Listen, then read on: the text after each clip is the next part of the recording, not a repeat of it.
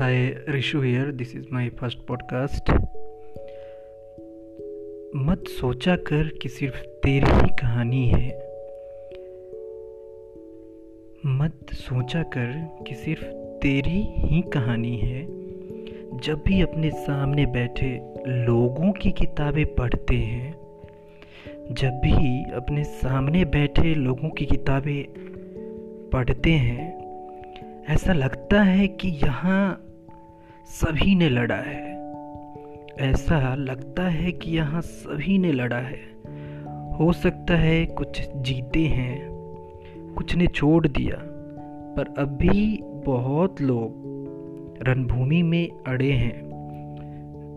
अब भी बहुत लोग रणभूमि में अड़े हैं, बिना किसी फ़िक्र के कि कल क्या होगा।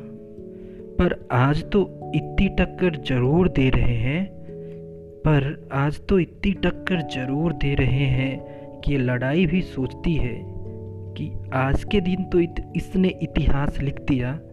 पता नहीं कल क्या होगा। थैंक यू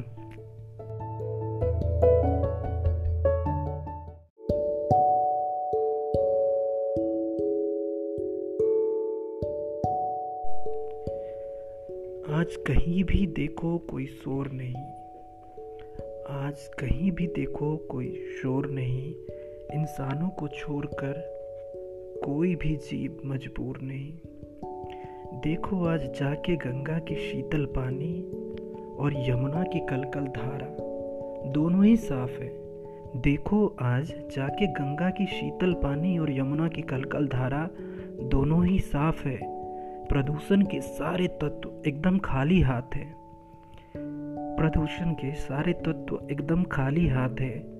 मत तोड़ भगवान की बनाई गृहस्थी को मत छोड़ प्रकृति की इस कश्ती को, अभी भी हम अगर ना सुधरे, अभी भी हम अगर ना सुधरे तो शायद भरना और पड़ेगा तो शायद भरना और पड़ेगा।